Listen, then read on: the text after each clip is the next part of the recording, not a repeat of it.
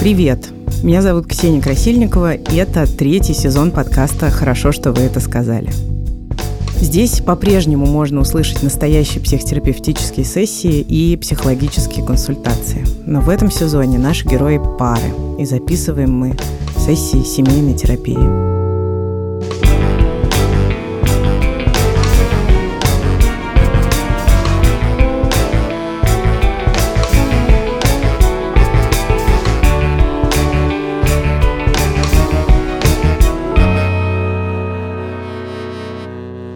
Каждом эпизоде теперь два героя.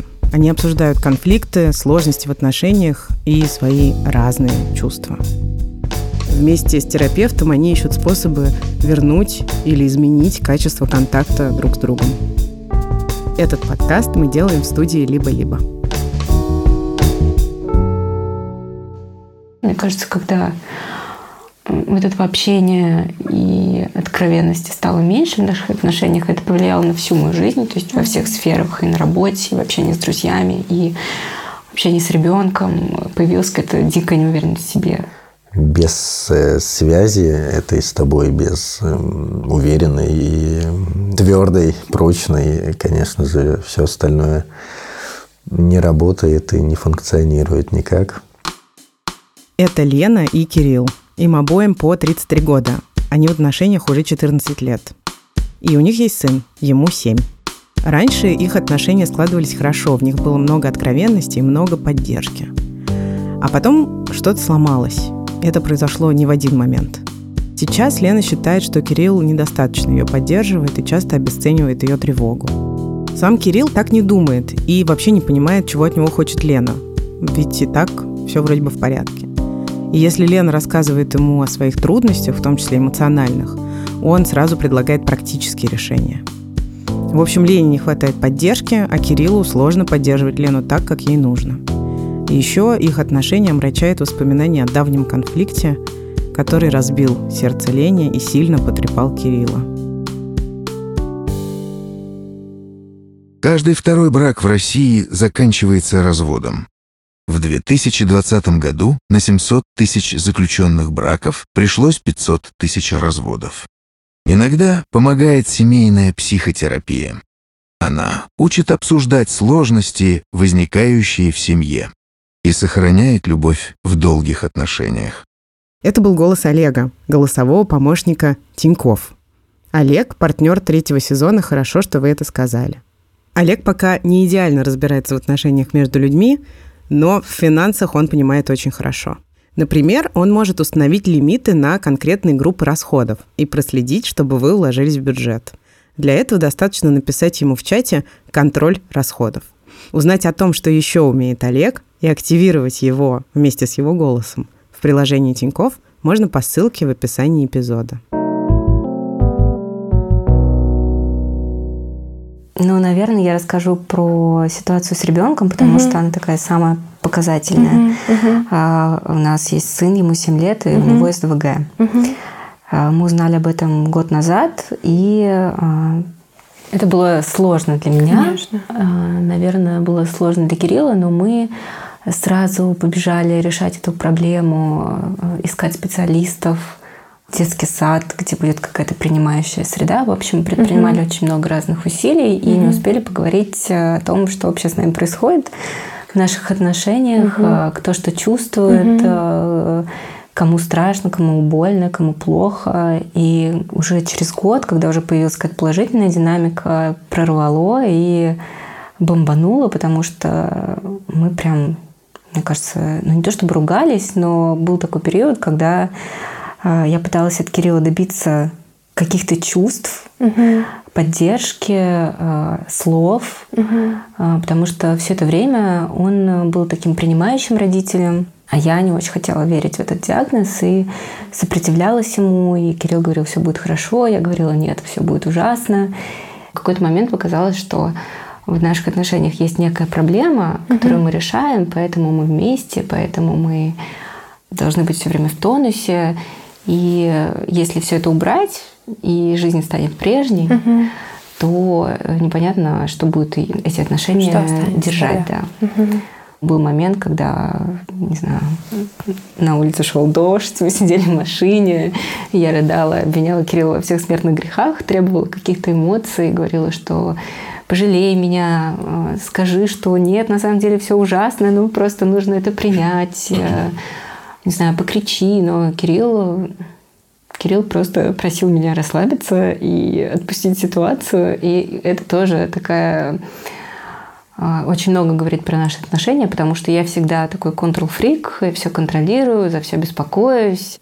А Кирилл э, просто ставит меня перед фактом, говорит, что э, списки это круто, но я этим не пользуюсь, мне это не нужно, и вообще я живу по другой схеме. Угу. Вот получается, что я постоянно от него требую угу. каких-то эмоций, а, поддержки, хотя внутри я ее где-то ощущаю, но вот именно словами выражать, мне кажется, Кирилл не очень умеет, а иногда это очень важно. Иногда это очень меня. хочется. В чем был запрос, да? Что на самом деле хотели увидеть? Почему так было важно увидеть эти эмоции? Это Наталья Литвинова. Она практикующий психолог и сертифицированный эмоционально фокусированный терапевт. Эмоционально фокусированный подход, в котором работает Наталья, считается особенно эффективным в работе с парами. есть много исследований, которые его эффективность подтверждают. Этот метод нужен в первую очередь для того, чтобы достичь глубокой и безопасной эмоциональной связи в паре. Потому что это же не просто, чтобы Кирилл раскричался, и вам станет легче. Это не про это. Ну, я видела, что он переживает и угу. тоже чувствует. Но мне хотелось, чтобы он как-то проявил инициативу и не знаю, пожалел меня, наверное. Пожалел. Да, сказал, что там я вижу, как ты много делаешь, я вижу, как тебе плохо, угу. я вижу, что ты не можешь никак это принять. Угу. Мне тоже плохо, я тоже растерян но э, у меня было просто ощущение, что я одна, что внешне мы совершаем все действия как классные, хорошие, вместе. заботящиеся родители вместе, а на самом деле у каждого какая-то параллельная жизнь и нет какой-то близости. Угу. Окей, то есть э, хотелось этих эмоций, потому что они бы сказали, что меня понимают, меня жалеют, признают, по крайней мере, что мне с этим трудно, угу. да, что я переживаю это таким образом. Мне трудно это принять, да, меня вызывает это, не знаю, шок, негодование, страх. Ну, то есть там, наверное, огромная-огромная да. гамма. Причем э, я довольно часто э, прошу Кирилла угу. что-то мне сказать или как-то отреагировать. Он просто говорит мне, вот я такой, я не умею и не буду этого делать. Смирись, прими. И, и... что для вас это значит, Лен? Что ну, вот это какая-то безысходность, что мне все равно придется проживать какие-то эмоции самостоятельно. Угу. Одиночество, да? Ну да, одиночество. Угу. И что вы делаете под влиянием вот этих вот чувств безысходности, одиночества? Как вы выражаете их? Ну, я страдаю. Вы страдаете, и как это выглядит? Вы начинаете требовать или вы закрываетесь, плачете?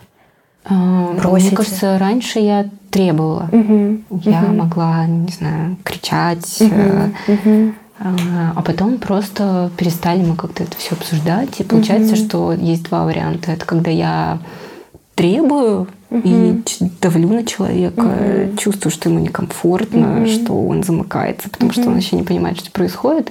Либо мы просто молчим и от этого еще больше отдаляемся. И это пугает, наверное, да, вот это ощущение отдаления, отсутствие близости. Как вы его ну, переживаете? Это даже не то, чтобы пугает, это какое-то разочарование. Разочарование. Я не об этом мечтала. Угу. Я себе не так представляла наши отношения. Угу. Когда-то было лучше. И вы это как-то варите внутри себя сама, или вы все-таки пытаетесь иногда сказать, Кирилл, у нас были другие отношения, я хочу, не знаю, тебя Я прошлого. говорю постоянно. Постоянно я говорю постоянно. Да, но в ответ я слышу, да все нормально. Храп. Все классно. Да, mm. ты преувеличиваешь. А, вот я такой, я не умею. Mm-hmm. Иногда я даже просила Кирилла, я помню, а, притвориться. Ты этого не чувствуешь, ну просто скажи мне, что да, мне тебя жалко. Mm-hmm. Я вижу, как ты страдаешь, я с тобой. Ну, не знаю, какие-то mm-hmm. банальные штуки, mm-hmm. ну просто, просто притворись. Ну, в общем, да, просила потрудиться, поработать, потому что отношения тоже работа, и я да. это понимаю, но угу. ресурсы не всегда на это Хватает. Есть, да, и хватает. Да. Окей. Кирилл, а как вы себя чувствуете в моменты вот этих требований, крика, просьб, в общем, как бы это ни выражалось, да? То есть вот что это для вас? Ну, у меня происходит, наверное, такая э, своего рода защитная реакция угу, у мозга, то есть от, отключается, наверное, угу. там лимбическая система, угу. гасятся эмоции, чтобы угу. не нервничать, там, не раздражаться, и mm включается больше такой рациональный ум. Вот, и я понимаю прекрасно, э, понимаю, чего хотят. Но не хватает ресурса, опять же, это дать, а mm играть точно не вариант. mm Но при этом по-своему тоже страдаю, потому что не могу этого дать. Я ну, тоже угу. человек, хочется испытывать эмоции, не только раздражение. Угу. Потому что ну, обычно у меня включается рацио, я начинаю как-то там логику какую-то выстраивать, угу. объяснять. Ну, это выглядит как назидание. Да, да, mm. выглядит как менторство, такое назидание. Mm. И это никому не надо. И, кстати, проблема та же с сыном. Это давящая атмосфера на каждого члена да. семьи, да, и всем тяжело, и вам тоже с этим не весело. А вы сказали, «А я отключаю эмоции, чтобы не раздражаться. То есть я правильно понимаю, что вот это давление, это требование, оно вызывает порой раздражение, но вы пытаетесь его погасить. И вместе с этим раздражением как будто давите, ну, вообще ну, все, все, да, все эмоции, которые есть. А если бы вы не давили раздражение, как вам кажется, что бы было? Ну, раньше не давил. Так. Были ссоры такие mm. стандартные там. Стандартные. Ну, они были нестандартные, они были очень эмоциональные. Ну, эмоциональные э, ссоры, но мы не нравились. Лена меня била только, да, и все. Да, крики, ругань, там могло что-то полететь, могло что-то сломаться. То есть это было эмоционально? Очень эмоционально, наверное, это как-то выход из этих эмоций был действительно, может быть, такой на подъеме, когда надо было мириться в любом случае. Но до этого примирения довольно Что тяж... тяжело. Ну, то есть, да, это депрессия, ну, такая локальная. Да, я, я понимаю, о чем это. Депрессия а на фоне чего? Вот, ну я даже не знаю, на фоне, ну это, наверное, какие-то внутренние уже личные истории, но на фоне того, что вот как бы самый близкий человек, угу. он отдалился, он там обиделся или, ну, отдалился, я думаю, проще, да, так сказать. И, соответственно, для меня это все как бы мир рушится. Пока это не наладится, остальное тоже не, не работает. имеет значения. Да. Ну, знаете, вы вообще говорите очень важную вещь, на мой взгляд. А, то есть, когда я не отключал свои эмоции, когда я позволял эмоциям жить в моем теле, да, это было раздражение, там было много всего, это, но это выливалось в такие эмоциональные ссоры между нами, что а, я чувствовал, что я теряю своего близкого, я чувствую, что мой мир рушится, и это страшно, это было больно.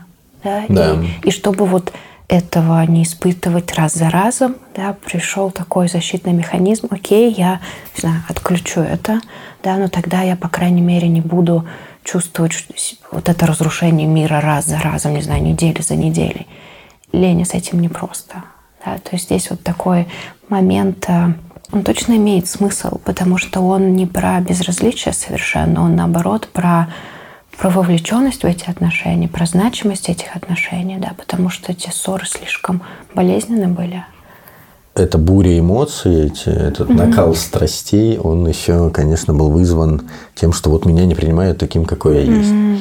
Mm-hmm. А сейчас так совпало, что я подотключился, потому что нужен ресурс, э, ну, превратился в некоторого робота, чтобы заниматься работой ребенком. Но при этом в этот момент и у Лены произошли перемены, и она меня приняла, и э, вроде как вся есть благодатная почва для того, чтобы вот, может быть, вернуть, вернуть эмоции, обратно. Да, да, и уже ссориться более как по-взрослому сдержанно. Конструктивно. Не так долго и без таких страданий. Ссоры ассоциируется со страданием. Хотя, кажется, сейчас поменялся как будто бы контекст. Да, я почувствовал принятие. Мы сейчас уже в других отношениях друг с другом. Но то прошлое, оно ну, не то чтобы так хоп, стерлось, ушло, и вы забыли. Оно все равно как бы есть. И, может быть, смотря здесь сейчас, вы понимаете, да, наверное, здесь сейчас я могу как-то, не знаю, ожить, да, но но какой-то вашей части это пока, наверное, сложно, потому что тот опыт, он остался, он внутри. А, Кирилл, если вы сейчас не против, я бы очень хотела вас попросить повернуться к Лене и сказать ей о том, что в те моменты ссор, когда были эмоции, было очень много боли и страданий, да, было ощущение, что я, я теряю тебя, и это это страшно, поэтому я отключил все и, и вот сейчас пока еще не включаю. Это сказать надо? Ага, сможете. А. Ну, здравствуй. А это повторить прям надо? Ну, можно твоими словами чуть-чуть, да, как да. комфортно, как вам лучше. Это непросто. Я знаю, это очень непросто.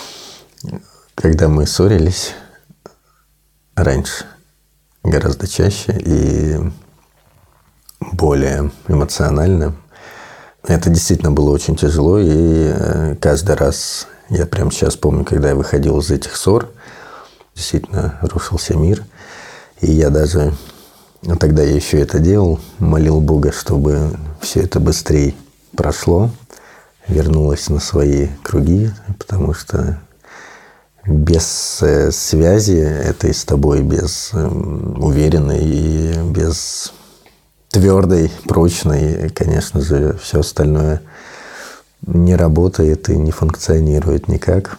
И ты мой основной ресурс эмоциональный. И я тебя люблю. Я тоже. Я тебя тоже. То, что вы сейчас услышали, одна из техник в эмоционально фокусированном подходе. И это так называемый метод инсценировки. Его суть в том, что когда партнеры обращаются друг к другу и повторяют то, что уже вроде бы проговорили вместе с терапевтом, процесс на сессии становится куда более интенсивным. Прием кажется очень простым, но эмоциональный эффект у него огромный. У меня тоже есть такой опыт, поэтому я знаю. Спасибо огромное. Как это было сейчас говорить с Леной вот так?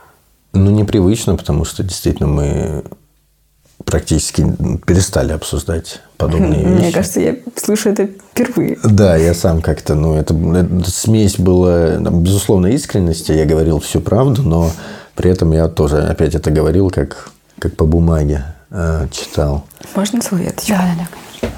Вот. И я понимаю, что надо это обсуждать, наверное, чаще, может быть, в более интимной обстановке, наедине. Лена, эти слезы, о чем они? Что с вами сейчас происходит?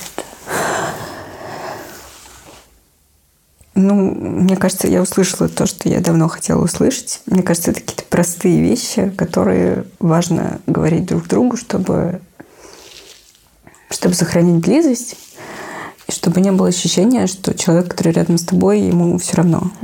Не знаю, может быть, это какая-то проблема во мне, но мне важно, чтобы меня жалели и чаще говорили, что я представляю собой какую-то ценность. Я правильно понимаю, Лен, что прямо сейчас вы почувствовали свою ценность и значимость? Да, мне важно э, чувствовать ее именно вот в таких словах, нежели в поступках, про которые многие женщины говорят, что мужик не должен говорить много слов, он должен делать много классных дел. В принципе, с делами я могу и сама справиться. О, Э, Обычно, э, когда на вашем месте сижу я и прошу э, ко мне как-то обратиться, Кирилл мне говорит, слушай, ну сходи к массажисту, сходи к психологу. Ну, серьезно, ну, сделай чекап. И, конечно, не хочется идти к психологу, хочу поговорить с С тобой. мужем, конечно, с моим близким я хочу его поддержку получить, потому что его поддержка, его эмоции, они самые главные. Да, мне не так важно, что я значу для массажиста, психолога и еще что-то. Да, мне важно, что я значу для моего мужа. И, наверное, поэтому было так ценно прямо сейчас, да, в такой не самой легкой обстановке, да, услышать эти слова, что у меня рушился мир, когда мы ссорились. Лена, могу я вас попросить сейчас сказать Кириллу, что да, вам было очень важно это услышать, и что вы почувствовали себя ценной и важной, вы увидели его небезразличие, ровно то, что хотели. А, Спасибо тебе, что ты мне это сказал. Мне кажется, что когда мы с тобой познакомились и а, только учились как-то друг друга понимать, ты мне говорил об этом чаще. И, возможно, это то, почему я тебя полюбила, за твою открытость, за твое умение честно и нежно со мной говорить, не как учитель, наставник, э, не знаю, главный человек в нашей семье, а просто как друг, который готов меня поддержать. И мне, правда, очень важно слышать эти слова. Вот если бы ты мог говорить их без просьбы и каких-то требований с моей стороны, мне кажется, я бы уже э, перестала тебя мучить. И чувствовала эту близость э, без слов. Мне было очень приятно. Я старался. Здорово, это здорово. Не знаю, Кирилл, мне кажется, это мне очень нравится. Можно еще? Да, вам не показалось, это был поцелуй. Да, это невероятно такой трогательный, трепетный момент. Вы здесь и сейчас а, показали, что вы чувствуете, вы включенны, вы эмоциональны, вы не безразличны. Это, ну, мне кажется, может чуть-чуть придать вам сил, поверить, что я действительно могу ей это давать, и она готова принимать. Ну да. А если вы сейчас не против, то, Лен, я бы хотела, да, с вами вот этот кусочек еще обсудить. Вы говорите, я мне очень важно это слышать, да, потому что когда я это не слышу, что происходит с вами? Да, ведь это потребность в подтверждении в каком-то, да, она не просто так, не, не для развлечения, да, что за этим стоит у вас? Почему это так важно от моего близкого именно, не от кого-то, не от массажиста слышать, не с ним разговаривать, а с моим мужем? Ну, потому что Кирилл — это моя опора. В принципе, мне кажется, это главный человек, мнение которого мне важно услышать. Mm-hmm. Мне кажется, когда вот этого общения и откровенности стало меньше в наших отношениях, это повлияло на всю мою жизнь, то есть во всех сферах, и на работе, и в общении с друзьями, и в общении с ребенком. Появилась какая-то дикая неуверенность в себе. А, появилось желание постоянно у всех спрашивать, а я молодец, а я точно все сделала хорошо, а я хорошая мать, а я хороший работник, а я классный друг, а я вообще сама себя люблю. Лена рассказывает, что раньше, когда их отношения с Кириллом только начинались, они чаще признавались друг другу в любви и были более откровенны друг с другом, а потом что-то утратилось. На потерю вот такой близости повлияла одна история четырехлетней давности. И эта история все еще не проработана. Тот момент был настолько сложным, что Лене он до сих пор снится. Но все предыдущие попытки обсудить его с Кириллом оказывались провальными – я как раз хотела рассказать про ситуацию, которая была в нашей жизни. Она, мне кажется, сидит таки, такой занозой угу. в нашей голове. Мы ее не проработали. Был такой момент, когда мы расставались эм, на полтора месяца, угу. то есть прям совсем. Это было во время брака? Да, это было во время брака. Ребенку было где-то года два, и угу. мы очень сильно поругались перед Новым годом, буквально угу. за два-три дня. Я уехала к маме. Новый год э, мы тоже провели раздельно практически. То есть мы там пересеклись на пять минут. Кирилл поздравил ребенка. Угу. И дальше э, происходил какой-то ад, который мы до сих пор, мне кажется, не обсудили. Угу. Кирилл сказал, что он ничего не чувствует, что он сходил к врачу, и ему поставили диагноз деперсонализация. Я к этому отнеслась наверное, неправильно, потому что я сказала ему, что это все отговорки, какая деперсонализация, у тебя э, нет чувства ко мне, все остальное вызывает у тебя интерес. Кирилл уехал в командировку на полтора месяца, и был такой момент, когда мы сидели в комнате, уже, наверное, общались две недели, и я приехала домой. Кирилл собирался улетать в командировку, я знала, что завтра он уже уедет, и мы не сможем поговорить. Мы сидели друг напротив друга, обсуждали нашу ссору, и я его спросила, ну ты вообще меня любишь? И он сказал, нет. И вот тогда мой мир рухнул, потому что это был просто удар. Не знаю, такая маленькая смерть. Я помню, что я сидела на тумбочке около телевизора и просто чувствовала, что эта тумбочка проваливается под землю. И я попросила его еще раз повторить эту фразу. Я ему сказала, ты можешь прям сказать фразу «я тебя больше не люблю». И он очень хладнокровно, спокойно, глядя мне в глаза, сказал «да, я тебя больше люблю». Ну, в общем, это был конец. Мне кажется, вот в тот момент что-то сломалось. Угу. Может быть, я сейчас, когда постоянно чего-то прошу, хочу ему сказать, Скажи, что ты тогда обманул меня, скажи, что это было неправдой, что ты это сделал специально. То есть, не знаю, даже в минуту близости, когда вроде как все классно, угу. вы держитесь за руки, там, не знаю, гуляете, угу. Э, обнимаете друг друга перед сном, но вот эта фраза «я тебя больше не люблю», она как домоклов меч висит, и хочется просто его убрать, забыть, зачеркнуть, сделать вид, что этого не было. Лен, я правильно слышу, что больше всего хотелось бы узнать, что это не так, это не было неправильно, это было под эмоциями или от еще чего-то, да, что это... Да, мне бы хотелось, чтобы Кирилл сказал, что мне в этот момент было плохо. Ну, то есть как-то мы это обсудили.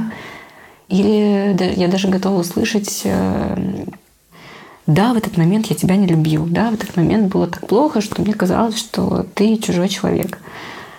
Ну, прошло четыре года, и вот э, мы ищем разные способы это обсудить.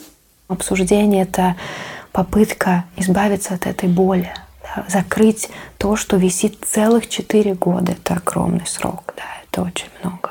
Знаете, это очень складывается, мне кажется, в целом а, то, что вы говорите. Вот эти слова да, Кирилла а, о небезразличии, о том, как ему трудно, когда вы теряете связь, да, они перекрывают вот вот эту боль, которая висит. И поэтому это так важно, и поэтому так хочется их слышать. Потому что когда от него нет этих слов, то уходит вот эта опора, уходит почва, уходит ну, практически, да, вот все самое главное.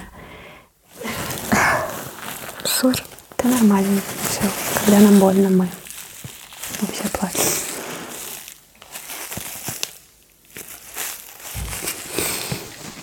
Лен, я хочу вас попросить да, повернуться к Кириллу и сказать о том, что его слова, его принятие, да, это, это опора, это уверенность. И в тот момент, когда он сказал, что не любит вас, да, вы почувствовали, что что-то внутри умерло, и вы очень нуждаетесь в, в обратном, в ощущении, что нет, твое отношение ко мне другое. Ой, Господи, как это сказать? Можно чуть по-другому, своими словами, как это правильнее для вас. Когда ты сказал мне, что ты меня не любишь, мне было очень плохо. И я почувствовала себя очень одинокой, брошенной, преданной и разбитой. Для меня это было прям предательство. Потому что ты для меня всегда был и есть главный человек, который не знает, какая я настоящая, что я умею, что я могу. А мне очень важно услышать, что, что на самом деле ты в этот момент чувствовал. И очень важно об этом поговорить, потому что мне кажется, что вот эта недосказанность, она мешает нам.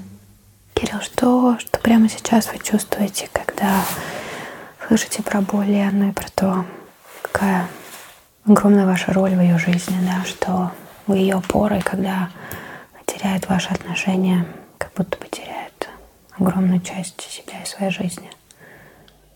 Мне тоже больно за Лену. Я вижу, как ей тяжело. И я помню тот период. Mm-hmm. Он был действительно очень таким, ну, прям страшным, можно mm-hmm. его назвать. Mm-hmm.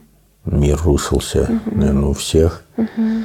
И сейчас, помимо боли и возвращения в тот период, ну, у меня как-то как будто приоритеты заново расставляются. Ну, они никуда не девались, просто это некоторый такой рефреш. Я просто понимаю, на что действительно стоит тратить силы, эмоции, энергию.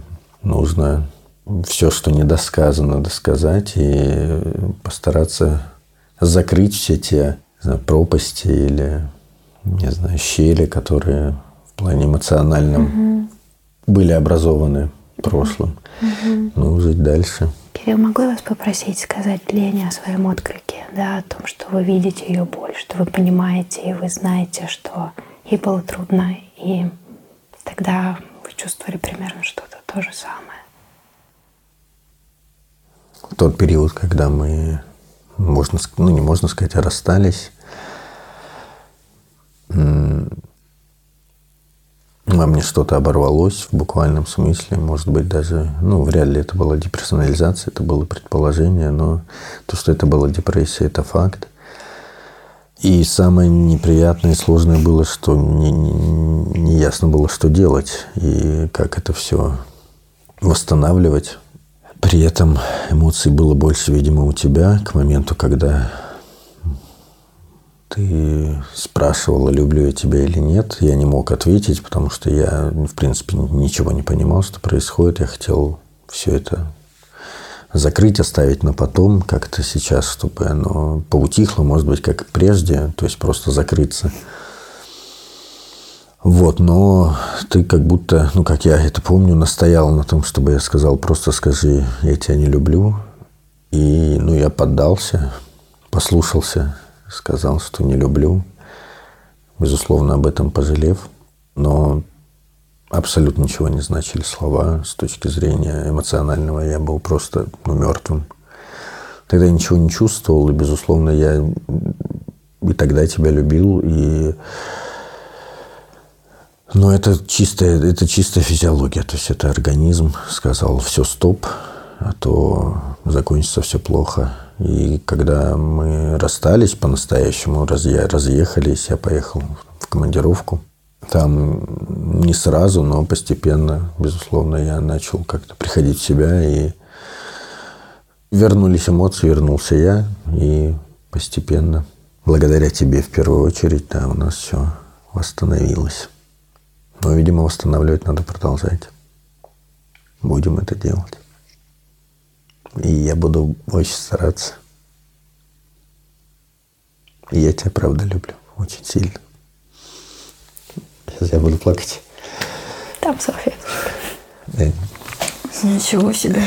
Денек. Да. С удовольствием. Ой. Спасибо, что рискнули. Спасибо, что нашли в себе силы. Это очень-очень смело. Согласен.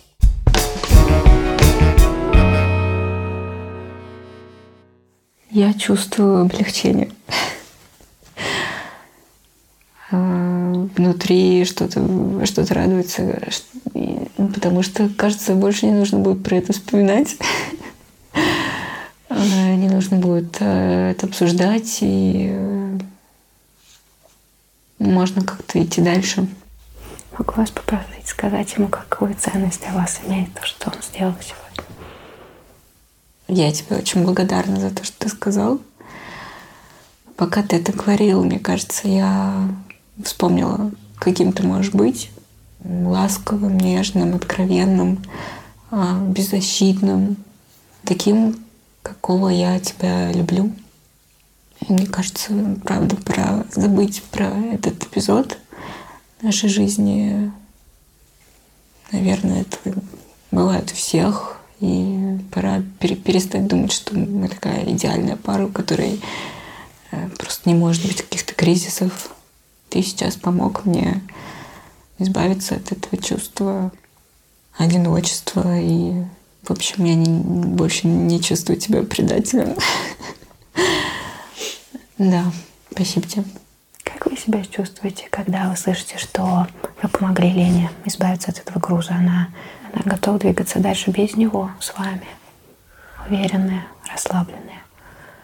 Я сам почувствовал некоторую, не то чтобы легкость, а признание, что ли, то есть важность. И это, конечно же, подпитывает то, что всегда должно быть в отношениях, как вот даже сейчас я это понимаю, то без чего, в принципе, их нормальные отношения эмоциональные строить невозможно. Это и признание, эмпатия, ну, любовь, безусловно, уважение.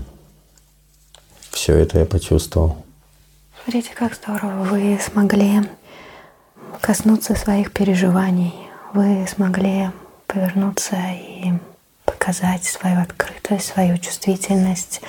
И это такой глубокий отклик, да, дало Лен внутри вас, да, что вот я снова чувствую, снова вижу тебя, да, со мной рядом, уязвимым, открытым. Я знаю, что, не знаю, мы не просто на бумаге вместе, мы на каком-то особенном уровне вместе. И это удалось благодаря вот этому контакту, благодаря этой уязвимости, открытости, которую вы оба позволили себе сегодня коснуться, показать. Потому что это очень сложно, в то же время это очень значимо, конечно, да. Мне кажется, вы можете очень гордиться собой за то, что вы сегодня сделали для ваших отношений. Это очень классно. Да, круче, чем после массажа, Кирилл. А я хотел предложить на массаж поехать.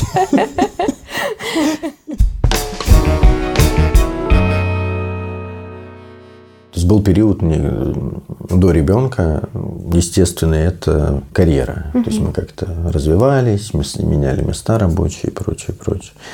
Я помню, как, ну, реально было тяжело, это тоже был стресс, угу. безусловный. Э, молодые специалисты, как мы поддерживали друг друга. Mm. И всегда вот это, особенно от Лены, с утра там все получится, ты всех победишь, ты всех порвешь. Ну и ты такой уже, ну не на коне, может, ну на пони ты уезжаешь из съемной квартиры и погнал с шашкой. Вот. А потом появилась эта неуверенность даже у меня, несмотря на то, что у обоих на работе вроде уже все стабильно а все равно какая-то неуверенность в себе, в том, что ты делаешь вообще, в смысле да, всего Вообще в жизни, как жизни, будто ты э, куда ты бежишь, но ты не понимаешь, зачем.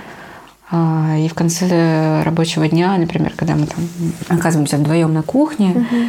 Возникает такое неловкое молчание, и ты не понимаешь, как подступиться, как начать что-то обсуждать важное. Вместо этого ты начинаешь обсуждать какие-то функции. Бытовуху, короче. Mm-hmm. Да, составлять вот эти бесконечные списочки. Списки, списки. Да, да, да. да кепку чтобы... отпуск планировать, приобрести. Да, да, да, ты уже записываешь какие-то абсолютно э, глупые штуки, которые не имеют никакого значения, а вот так а, Легко, а, свободно. Легко, да? свободно, ты себя при этом не чувствуешь, ты просыпаешься уставший, mm. ты засыпаешь уставший, тебе кажется, что все это происходит из-за того, что жизнь такая сложная, у тебя везде есть какие-то там а, вопросы не закрытые. На самом деле сейчас а, мне кажется, что все это было тупо из-за того, что мы не могли никак поговорить.